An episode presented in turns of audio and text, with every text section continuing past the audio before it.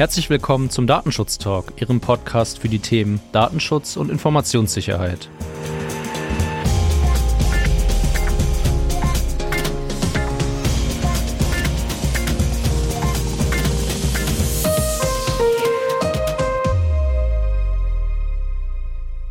Heute ist Freitag, der 19. Januar 2024 und äh, ich begrüße Sie wieder ganz herzlich zu einer neuen Ausgabe unseres Podcasts. Redaktionsschluss war wie gewohnt um 10 Uhr. Mein Name ist David Schmidt und bei mir ist mein lieber Kollege Gregor Wortberg. Hallo David. Hi Gregor. Ich will gar nicht lange schnacken. Welche Themen hast du denn äh, heute mitgebracht? Ja, das Jahr ist ja schon wieder irgendwie drei Wochen alt, ne, das neue. Und äh, ein paar Themen habe ich auch dabei. Bußgelder habe ich mitgebracht. Die KNIL war sehr aktiv, also die französische Aufsichtsbehörde. Ähm, und da trage ich zwei Bußgelder heute vor. Und Datenschutz bei WhatsApp ist auch mal wieder ein Thema. Darf nicht fehlen. Darüber hinaus ein Lesetipp oder vielmehr eine Nutzungsempfehlung. Ja, das klingt spannend. Bei mir sind es heute nur zwei Themen. Wir schauen ähm, einmal nach Island. Schauen wir gar nicht so oft hin, finde ich. Hat man gar nicht so auf dem Schirm. Und dann äh, gibt es eine Sicherheitslücke in einer VPN-Software, über die ich berichten möchte. Und ich habe dann auch noch einen Lesetipp, der dann mein drittes Thema wäre. Ja, so, dann starten wir mal direkt rein und zwar mit dem ersten Bußgeld aus Frankreich, die CNIL, also die französische Datenschutzaufsichtsbehörde äh, hat jetzt am 11. Januar ein äh, Bußgeld veröffentlicht gegen das Unternehmen NS Cards aus äh, Frankreich. Das ist ein Anbieter, äh, mit dem man online bezahlen kann. Ne? Also über eine App oder übers Internet. Ist ja bekannt, gibt durchaus auch noch andere größere Anbieter, wollen wir jetzt keine Werbung für machen. Auf jeden Fall ähm, ist das äh, Bußgeld im Kontext der Cookie-Werbung und der Cookie-Setzung und den damit eingehenden Speicherfristen ausgesprochen werden. Also die haben mit anderen Worten alles falsch gemacht, was man so falsch machen kann in dem Zusammenhang. Ähm, unter anderem wurde die Speicherdauer von den Daten, die erhoben wurden, auf gute zehn Jahre festgelegt und Accountdaten wurden, selbst wenn sie gelöscht wurden, unbefristet gespeichert. Darüber hinaus äh, wurde die betroffenen Information äh, nicht korrekt umgesetzt, beziehungsweise war zum Teil auch einfach fehlend. Und ähm, obwohl es äh, eigene internationale Zielgruppe war, war das alles in Französisch gehalten und nichts auf Englisch zu finden. Ja, das ist natürlich auch nicht so wunderbar. Deswegen äh, neben technischen und organisatorischen Maßnahmen, also der unverschlüsselten Speicherung von 50.000 Passwörtern, ähm, sind so zwei, drei andere kleinere Sachen noch schiefgelaufen. 105.000 Euro muss das Unternehmen jetzt letzten Endes bezahlen. Ja, klingt gerechtfertigt bei ja, der Liste. Ja, auf jeden Fall. Einmal alles mitgenommen, was geht. Sehr schön. Ähm, da machen wir weiter in Island. Ich habe ja schon gesagt, hat man gar nicht so auf dem Schirm, zumindest wenn es um die DSGVO geht. Aber ähm, die gilt natürlich auch in Island, weil Island zum europäischen Wirtschaftsraum gehört. Und da wurde jetzt ein Bußgeld verhängt gegen ein großes Sport- und Unterhaltungszentrum. Genauer gesagt gegen den Betreiber dieses Zentrums. Den Namen versuche ich nicht auszusprechen. da wäre ich jetzt ähm, aber neugierig. Ja, der kann dann nachgelesen werden. Ähm, mein Isländisch ist tatsächlich etwas eingerostet, deswegen möchte ich das hier nicht versuchen. Ähm, dieses Zentrum befindet sich auf jeden Fall in der Hauptstadt in Reykjavik und die isländische Behörde hatte ermittelt wegen Videoüberwachung in Umkleiden und Aufenthaltsräumen. Dabei wurde festgestellt, dass unter anderem auch Jugendliche beim Umziehen und Schlafen während eines Sportturniers überwacht wurden. Zudem wurde festgestellt, dass in den Räumlichkeiten auch Massenimpfungen gegen Covid-19 stattgefunden haben und diese aufgezeichnet wurden. Und die Untersuchungen ergaben, dass der Verantwortliche diese Videoüberwachung nicht mittels einer Interessenabwägung legitimiert hat. Also er hat keine tatsächliche Interessenabwägung durchgeführt und dokumentiert, äh, weder im Allgemeinen noch im Bezug auf die speziellen Veranstaltungen, die in diesen Räumlichkeiten stattgefunden haben. Das Bußgeld beläuft sich auf umgerechnet circa 25.000 Euro. Ich finde das ehrlich gesagt noch ein bisschen wenig, also vor allem wegen dieser Impfungsgeschichte. Ich würde da schon von Gesundheitsdaten ausgehen wollen und da kommt ja das berechtigte Interesse aus meiner Sicht gar nicht in Frage als Rechtsgrundlage, egal ob man dazu jetzt eine dokumentierte Abwägung durchgeführt hat oder eben nicht. Ja, sollte man sich mal gut Gedanken drüber machen, ob man filmt und warum überhaupt. Ne? In dem Zusammenhang ja. auch nochmal die Frage in so einer Sporteinrichtung, auch im Umkleidebereich. Äh, Ja, und, nicht, und ne? wichtig ja. vielleicht halt auch nochmal, ähm, dass man das natürlich immer ähm, erneut auch prüfen muss. Ne? Also wenn man da eine Überwachung durchführt, die äh, für eine Veranstaltung legitim sein kann, ähm, muss sie das dann für eine andere äh, nicht mehr unbedingt sein, insbesondere wenn dann da sowas wie Impfungen stattfinden. Ja, ganz genau. Ist auch wichtig, das immer im Blick zu behalten. Ähm, mit meiner nächsten äh, Meldung, schlechte Überleitung im Blick behalten, wollen wir auch natürlich wieder WhatsApp. Das darf nicht fehlen. Es tut mir leid, muss ich mich echt für entschuldigen. Ähm, und zwar es ist vielleicht äh, auch eine Richtung, ähm, eine kleine Meldung in, in Hinblick Sensibilisierung. Äh, ein Sicherheitsforscher hat jetzt auch nochmal herausgefunden, ähm, dass es eine Sicherheitslücke gibt, die eigentlich bei Design, also durch, äh, durch WhatsApp bzw. Meta ähm, implementiert ist ähm, diese es erlaubt, dass es Dritten möglich ist, also ob sie jetzt bei mir im Telefonmut drin sind oder nicht, oder wenn ich sie sogar blockiert habe, ähm, meine mit meinem Account verknüpften Geräte auszulesen, beziehungsweise die Informationen, die Geräteinformationen. Es ist ja Nutzerinnen und Nutzern möglich, das eigene, den eigenen WhatsApp-Account auf dem Handy mit vier weiteren Geräten zu verknüpfen, also dass ich WhatsApp auch auf dem PC oder auf dem Tablet oder so weiter ähm, und so weiter nutzen kann.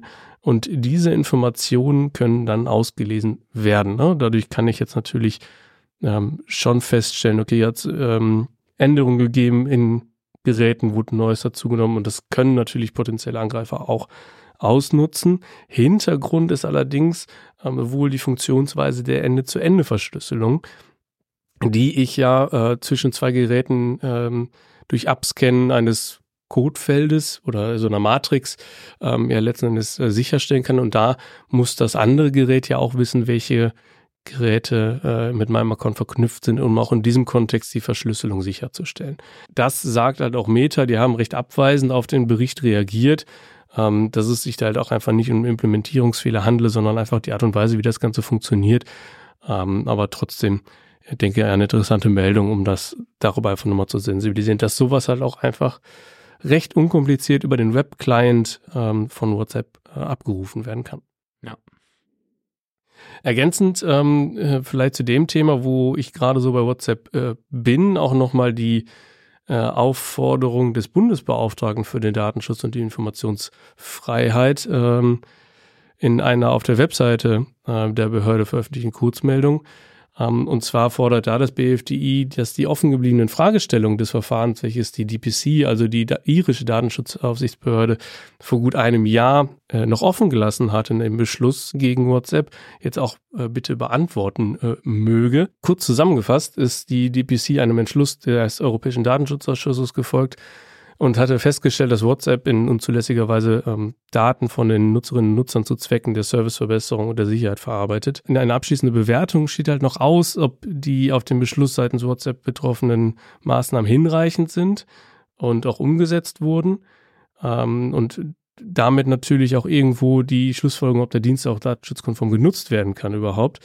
Und ähm, ebenso ausstehend ist die halt, sind die Ergebnisse der ähm, Untersuchung der irischen Aufsicht, welche durch den Etzer aufgetragen wurde, ob diese Daten halt auch für Marketingzwecke mit verbundenen Unternehmen, also Facebook und dem Meta-Konzern, dann halt auch geteilt und verarbeitet wurden und ob das dann halt überhaupt im Einklang mit der DSGVO steht.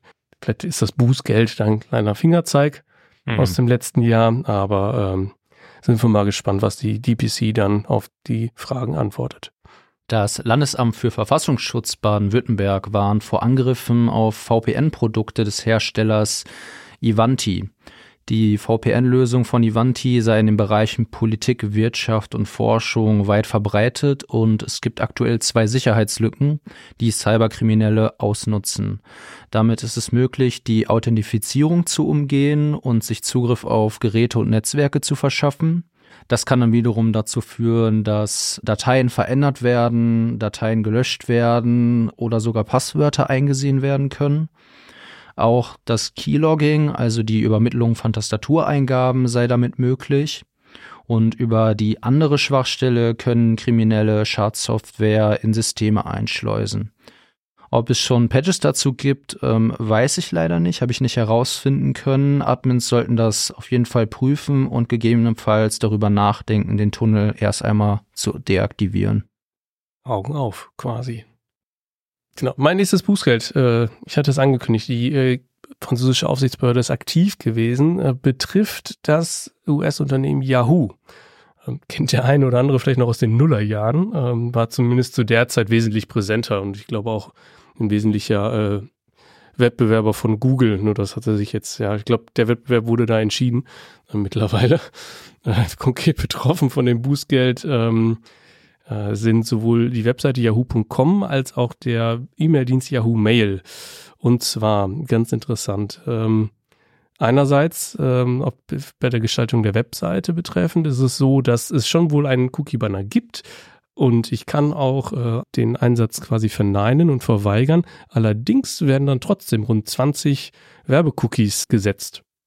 Ist äh, vielleicht auch ein kleiner Fehler äh, in der Programmierung da. Es äh, wird dort auf jeden Fall durchgezogen. Ob es ein Fehler ist, äh, ist vielleicht aber auch nochmal in Frage zu stellen, wenn man sich die Vorgehensweise von Yahoo äh, anbelangt, was das E-Mail-Konto äh, anbelangt, weil äh, Nutzer des Dienstes äh, aufgefordert worden sind, auch eine Einwilligung in das Setzen von Cookies abzugeben. Allerdings war diese nicht so ganz freiwillig, weil die Alternative wäre gewesen, wenn ich verweigere, dass ich mein E-Mail-Konto nicht mehr nutzen kann. kann man mal machen. Ähm, die Aufsichtsbehörde stellt auch nochmal hervor, dass es per se ja nicht illegal sei, äh, die Nutzung von Diensten mit dem Setzen von Cookies zu verknüpfen. Aber in der Ausgestaltung ist das natürlich ein bisschen schwierig und halt äh, nicht möglich, ähm, weil schon allein die Freiwilligkeit äh, der Einwilligung dann natürlich massiv in Frage steht. Und ähm, ja, es ist natürlich, äh, ja, was soll man dazu sagen? Macht einen schon fast ein bisschen, als Datenschützer macht es einen fast so ein bisschen sprachlos. Ne? Entweder ja, Werbung oder du, du kannst es hier gar nicht mehr benutzen ist schon eine schwierige Geschichte. Dementsprechend äh, finde ich auch die, die Höhe des Bußgeldes wunderbar. 10 Millionen Euro muss Yahoo da berappen. Haben sie sich verdient, wie ich denke. Denke ich auch, ja. Ja, dann gehen wir über zu meinem Lesetipp ähm, und der kommt dieses Mal mal wieder vom ETSA oder vom EDPB, je nachdem, wie man es ähm, nennen möchte.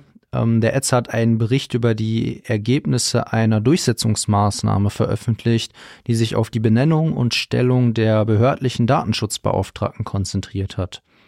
Der Bericht ist das Ergebnis einer EU-weit koordinierten Untersuchung und listet Hindernisse auf, mit denen die behördlichen Datenschutzbeauftragten derzeit konfrontiert werden. Das sind zum Beispiel zu wenig zur Verfügung stehende Ressourcen, mangelnde Angebote und Zeit, die Fachkunde aufrechtzuerhalten und weiterzuentwickeln, sowie Interessenskonflikte. Äh, der ETSA erinnert nochmal daran, dass der Verantwortliche die Aufgabe hat, all dies sicherzustellen und fordert dazu auf, Verbesserungspotenziale zu, zu identifizieren und diese zu nutzen. Ja, mein Lesetipp oder vielmehr meine Nutzungsempfehlung äh, betrifft äh, verschiedene Tools, Software-Tools, die der Europäische Datenschutzbeauftragte auf seiner Webseite veröffentlicht hat. Diese Tools äh, sind nämlich nützlich für die automatisierte Durchsuchung oder den automatisierten Check von Webseiten ähm, hinsichtlich ähm, des Schutzes der Privatsphäre und der Verarbeitung von personenbezogenen Daten. Ähm, die Tools sammeln dann halt eine Übersicht, Beweise darüber, welche Cookies gesetzt werden, äh, welche Anfragen vielleicht auch an Dritte rausgehen, Daten übermittelt werden. Ähm, und diese ähm, gesammelten Nachweise werden dann halt in einer Art Bericht ähm, als Export dann zur Verfügung gestellt. Und das Ganze wohl auch sehr gut verständlich, so dass man auch als Laie diese Tools gut nutzen kann, um seine eigene Webseite zu prüfen. Aber nicht nur für die Laien, sondern auch, denke ich, für jeden Verantwortlichen eine wunderbare Möglichkeit, die eigene Internetpräsenz da auch nochmal zu testen und auch weiterzuentwickeln. Ja, ganz hervorragend. Ähm, es gab ja schon Tools, ähm, die so funktioniert haben, ähm, ist allerdings meines Wissens nach jetzt die erste Open Source Lösung und wenn die dann quasi von ganz oben kommen vom europäischen Datenschutzbeauftragten, dann ist das ja noch umso besser. Finden wir gut. Finden wir sehr gut, vor allem weil andere Lösungen ja auch häufig bezahlen gegen Daten mäßig funktionieren mhm. oder halt äh, gegen, gegen, gegen Bezahlung. Und das ist jetzt natürlich einfach mal eine super Sache, das auch einfach mal auf kostenloser Basis durchzuführen.